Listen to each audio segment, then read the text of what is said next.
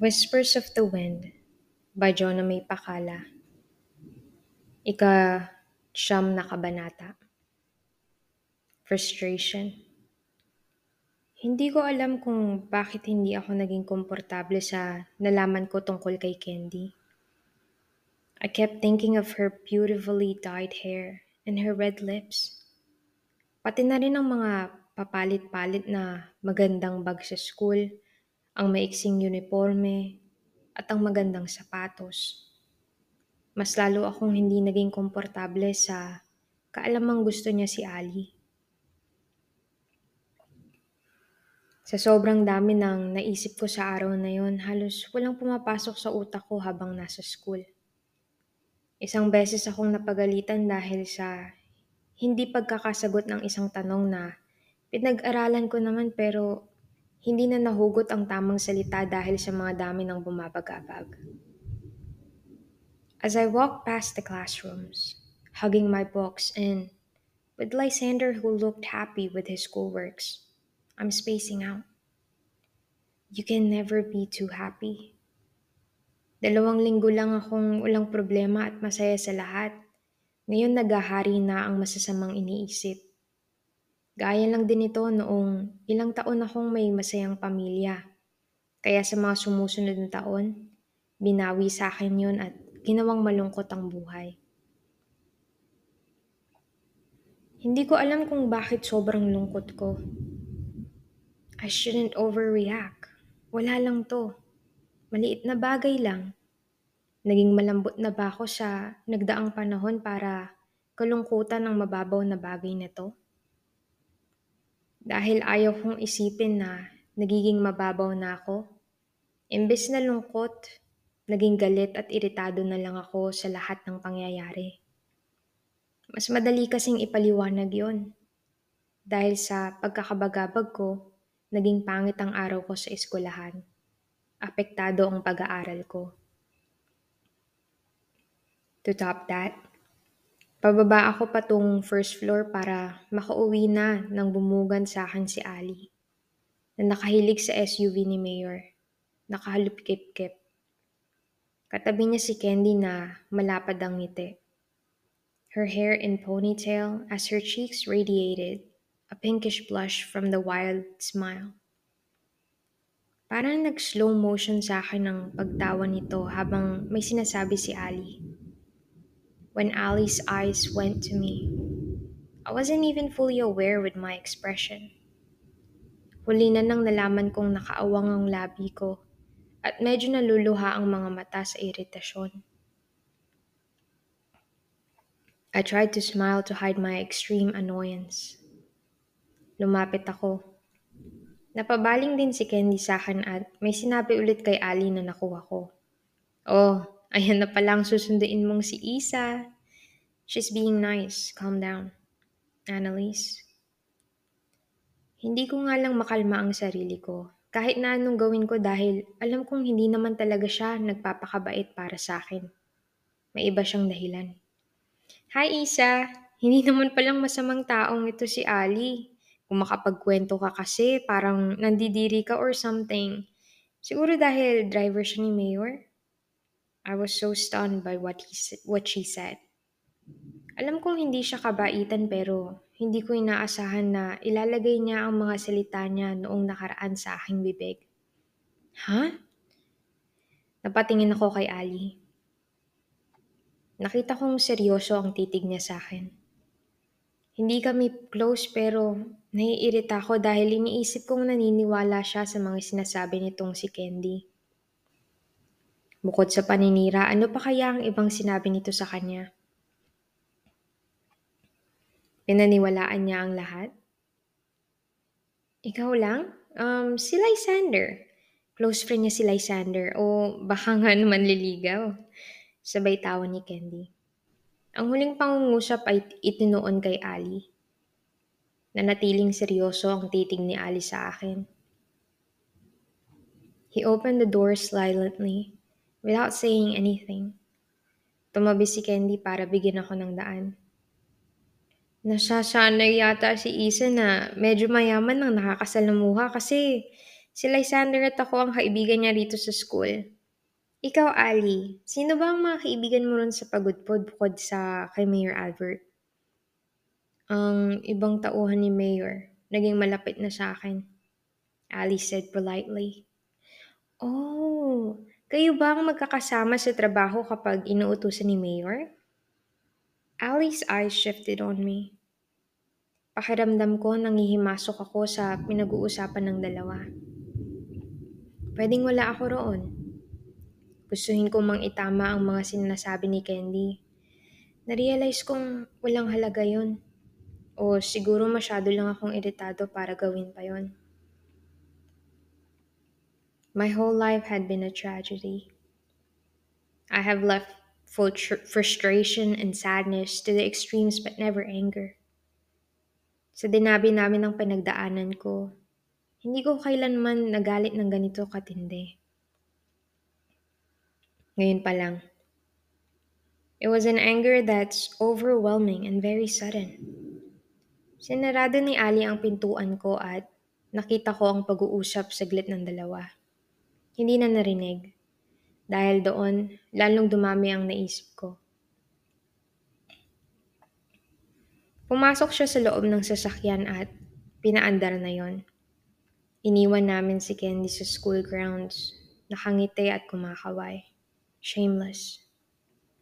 I started talking when she faded on the side mirror. Magkaibigan na pala kayo ni Candy. Nilingon niya ako. Hindi ko na kailangan tignan ng mga mata niya para makita kung ano maaari ang ekspresyon. Lumapit siya sa akin habang naghihintay ako sa'yo. Nagpakilala siya bilang kaibigan mo. Bakit ba kasi ikaw ang sumundo ngayon? Di ba si Mang Norman naman daw? Um, iyon ang sabi ni Vice Mayor sa akin kanina. Sa gilid ng aking mga mata, nakita ko ang muli niyang paglingon. I volunteered. Gusto ko sana, I snapped and faced him. Hindi ko alam saan nanggaling ang galit na nararamdaman ko. Sana nagbas na lang pala ako kaysa ikaw ang sumundo sa akin ngayon. Ayaw kong sinusundo mo ko roon. Next time, kung hindi ka naman inutusan, wag na. Sanay naman ako magbas kung wala si Mang Norman. Hindi mo naman kailangan magmagandang loob dahil ayaw ko naman talagang sinusundo mo ko. Nanatili ang mga mata niya sa kalsada. He stiffened. Hindi siya nagsasalita kaya wala na rin akong sinasabi hanggang sa dumating na kami sa bahay ni Vice Mayor. Mahaba ang naging biyahe pero naging maikse dahil sa iritasyon ko. Pasensya na, hindi ko alam na ayaw mo palang sinusundo kita. Kinalas ko ang seatbelt ko. Determined to release my anger towards anything or anyone, I faced him to release my wrath. Ayoko nga. Kaya sana, next time, wag na. Ayoko nakikita ka sa school namin. Bakit? Dahil ba naroon yung mangliligaw mo? His calm aggressiveness shocked me. I know he had an aura of intense danger. Yun nga ang dahilan kung bakit hindi ko siya gusto at hindi ako komportable sa kanya. Kaya bakit ako nagtataka sa gagawaran niya ako ng ganitong titig at ganitong salita. Ano ngayon kung oo? Pakailam mo. Lumabas ako ng sasakyan at sinarado ang pintuan. Tumakbo na ako patungong mansyon at hindi na muling nilingon ng sasakyang naghatid sa akin. Ni hindi ko pa nakailaman na hindi siya lumabas o sumunod. Binaliwala ko ang pag-alis niya at hindi na pagkikita sa sumusunod na araw. When I heard Adela's laments about Ali's sudden departure according to Mayor Albert, doon ko lang binalikan ng mga sinabi ko sa kanya. Nasabihan siya ni Candy na nandidiri ako sa kanya dahil sa kanyang trabaho. Hindi ko na itama yun dahil nabulag na ako sa galit at gulat.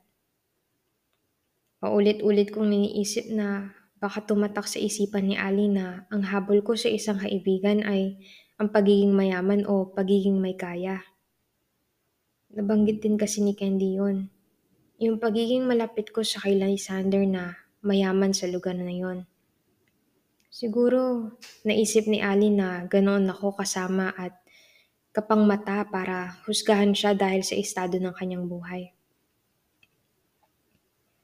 The next days were more gloomy than usual.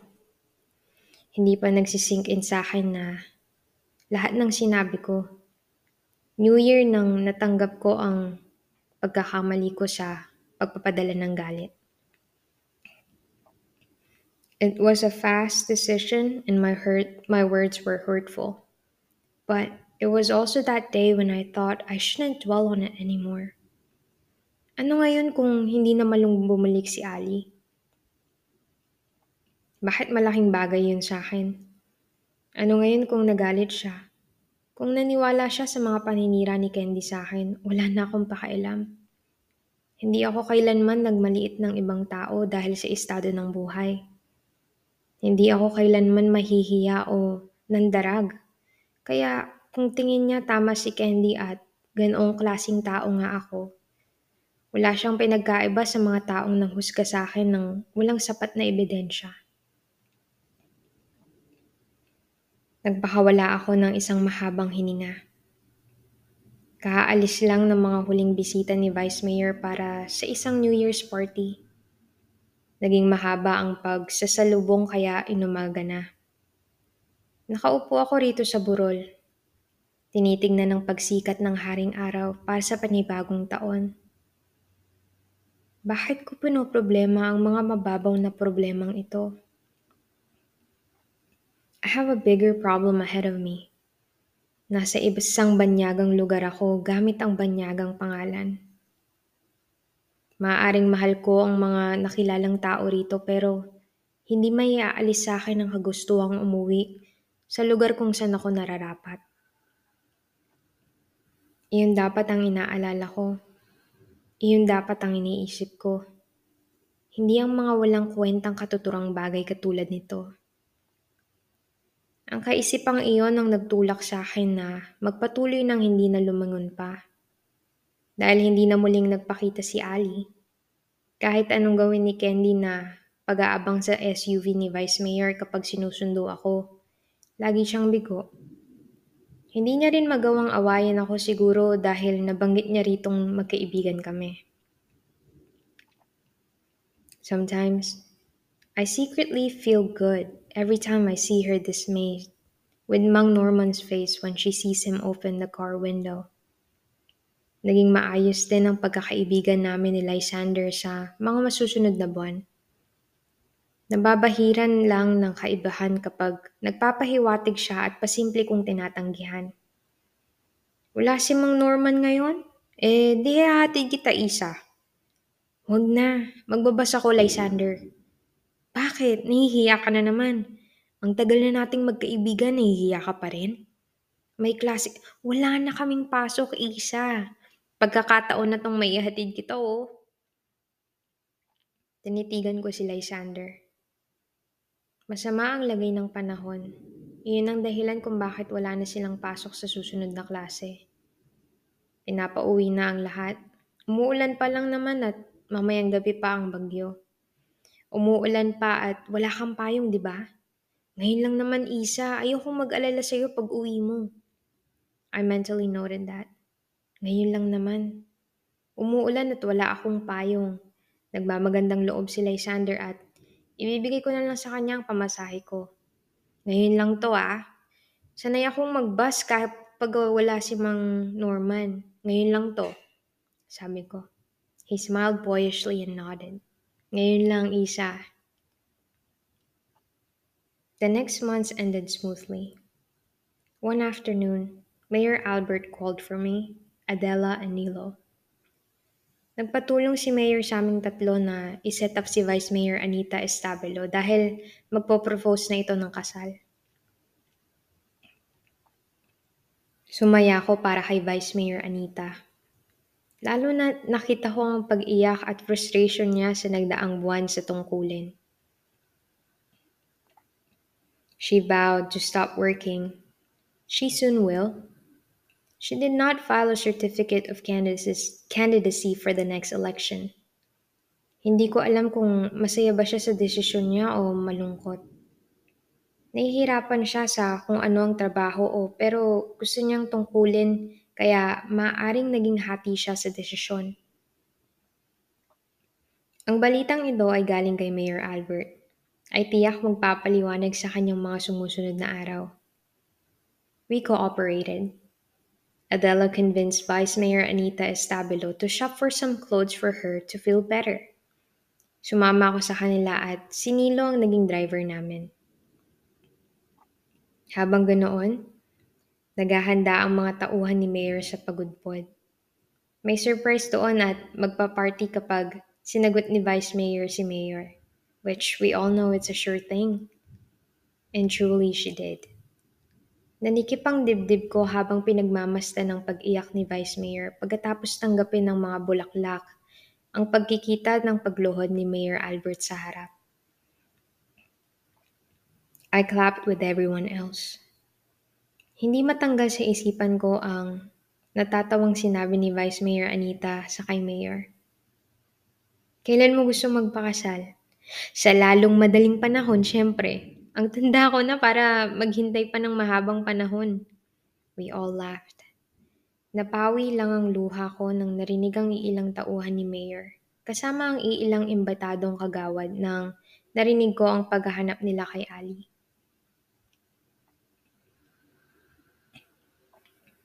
Ang mga bagay na ganito kaimportante, sigurado kong iuutos ni Mayor Albert dun kay Ali. Asan kaya yun? Sabay tingin sa akin ng iilang babae. Kahit dito kasi may mga usapan tungkol sa amin. Hindi man kasing bulgaran ng usapan sa eskwelahan. Binaliwala ko yon at nakisaya na lang sa simpleng engagement party na yon. Oo nga, nasa na kaya si Ali? Adela, nang may narinig na rin siguro habang kumakain kami. I shook my head. Ano bang huling pag-uusap niyo noon, Isa? Kami kasi parang wala siyang sinasabing na, na may utos si Mayor sa kanya. Baka nasabi sa'yo? Hindi man lang ba nagpaalam? Bigla-bigla na lang nawala? Si Adela. I sighed heavily. Wala naman, Adela. Hindi ka pa nasanay dun na nawawala naman talaga yun bigla. Hindi ako makatingin kay Adela. Maybe I'm guilty, but I've gotten over it now. Or at least I didn't want to think about it or him. Kapag iyon, wala sa kasal ni Mayor Albert at Vice Mayor, ewan ko na lang. Nagpatuloy ako sa pagkain. Hulyo pa ang kasal. Kung ano man ang inutos ni Mayor kay Ali, siguro naman tapos na yun sa mga araw na yun. Hindi ba? Nagkibit balikat na lang ako. Mayor Albert proposed on the first week of May. They have two months to prepare for their wedding. Wala ring nasabi sa akin yun si Ali. Katuwa sana kasama yun. Maraming alam sa buhay at mabait na tao. Sinilo habang puno pa ang bibig ng pagkain. Nahuli ko si Adela na tahimik ako pinagbamastan. Para bang may nararamdamang may alam ako sa biglang pagkawala ni Ali. She smirked and shut her mouth up like a miracle. Kinagabihan ng masayang araw na yon, kinausap kami ni Vice Mayor. She told us that she's never been this happy. Niyakap niya si Adela at Nagpasalamat dito sa lahat ng nagawa nito para sa kanya. Nag-iyakan ng dalawa. I felt the authenticity of their emotions and once again marveled at the wondrous feeling love can do to people. Hindi ko nga lang mapigilang isipin ng pagmamahal na first-hand kong nasaksihan sa aking mga magulang. Isinantabi ko yon para makisaya sa kanila dahil Totoo namang masaya talaga ako para kay Vice Mayor. Pasensya na. Nabigla ako sa lahat ng ito. Hindi ko pa napag-isipang mabuti ang lahat, pero gusto kong malaman nyo na hindi ko kayo tatanggalin sa buhay ko. Adela, kakailanganin pa rin kita bilang sekretarya dahil hindi naman ang trabaho ko bilang vice mayor ang inaalala ko. Ang asyenda rin. Iyon pa rin ay kung gusto mo pa rin. Siyempre naman, madam. Si Adela na masiglang sinabi habang pinupunasan ng luha sa mga mata. Ikaw naman, Isa. Patuloy kitang pag-aaralin. Kapag nakapagtapos ka na, ikaw na rin ang pagdidesisyonin ko sa kung ano ang gagawin mong, ano ang gusto mong gawin. Salamat po, Vice Mayor. Pero dahil fourth year ka na, pagkatapos ng kasal namin, isasama muna kita sa kung saan kami magpapasyang titira. Kung sa pagudpod man o rito, sana okay lang sa'yo. Walang problema, Vice Mayor. Maliit na bagay lang po yan sa tulong ninyo sa akin. I said that sincerely. Hindi ko may pagkakaila na lubos akong napamahal sa pamilyang natagpuan ko rito sa Santa Praxedes. Kahit paano, swerte pa rin ako dahil mabait si Vice Mayor at nariyan si Adela na tumatayong ate at kaibigan ko. Kaya lang, sa tuwing mag-isa ko, hindi ko kayang kaligtaan ng paggala ng isipan ko sa nakaraan. I cannot just ignore the fact that I ran all the way here just because I was accused of a crime I did not do. Ano ang nangyari kay Orian? Nagsisisi ba ang mga merkadeha sa pamamaratang sa akin? Iyon ba ang dahilan kung bakit tumigil sila sa paghahanap sa akin? O nahanap na ba nila si Orian at mananatili akong nandito, nagtatago para isalba ang sariling pangalan. I am intensely determined to go back to Costa Leona and prove my innocence. I can't live my life forever here in hiding.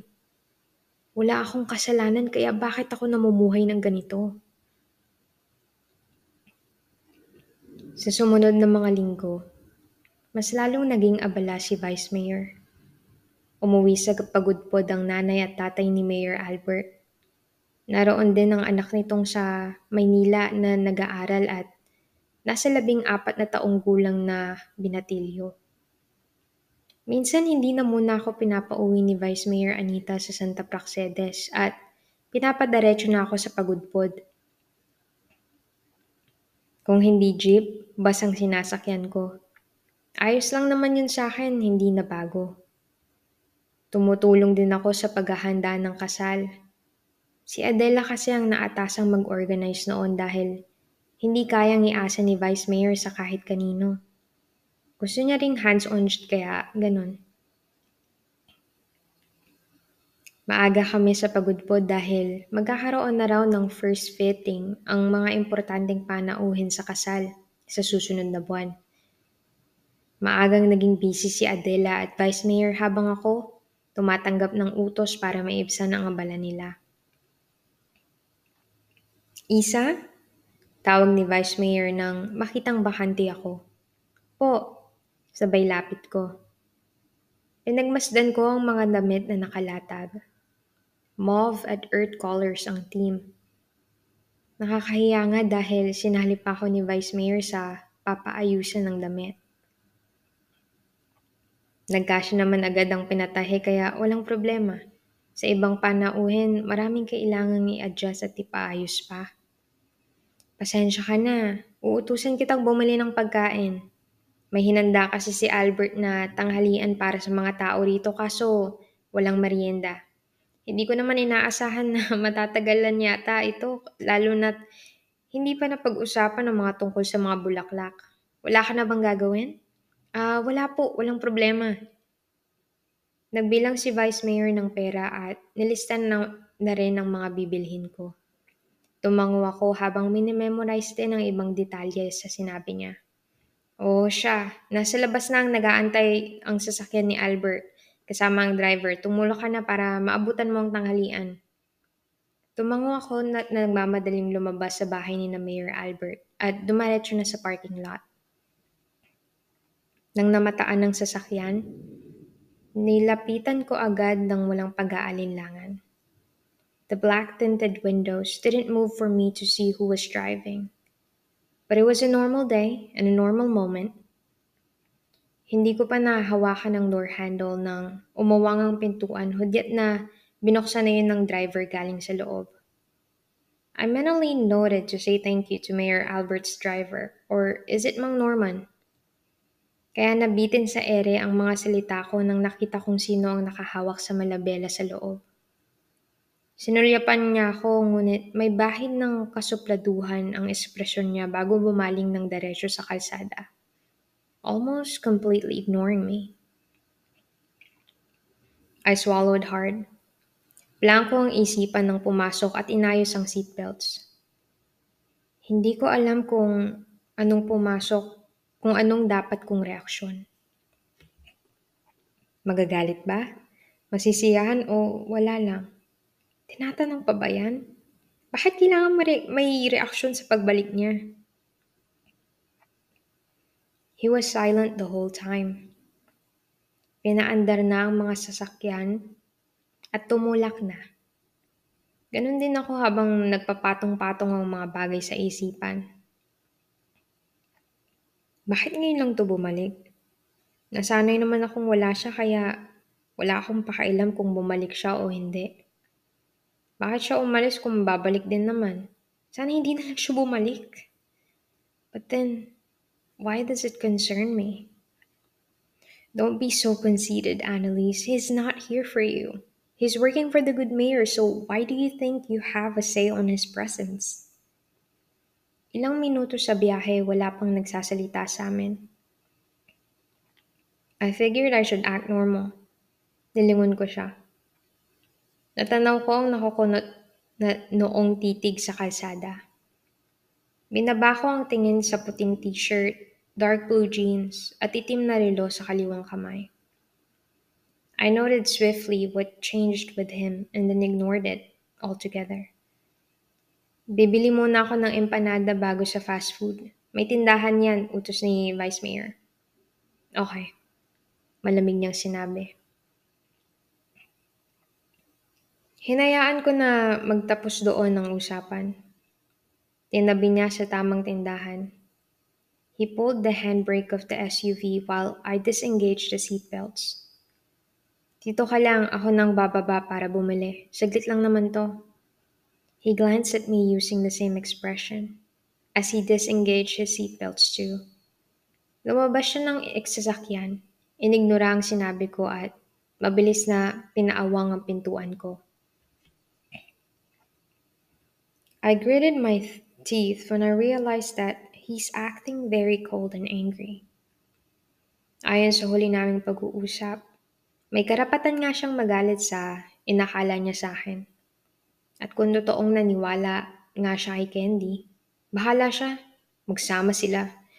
Hindi ko aayusin ang tingin niya sa akin. Lumabas ako ng sasakyan at dumiretso na sa tindahan.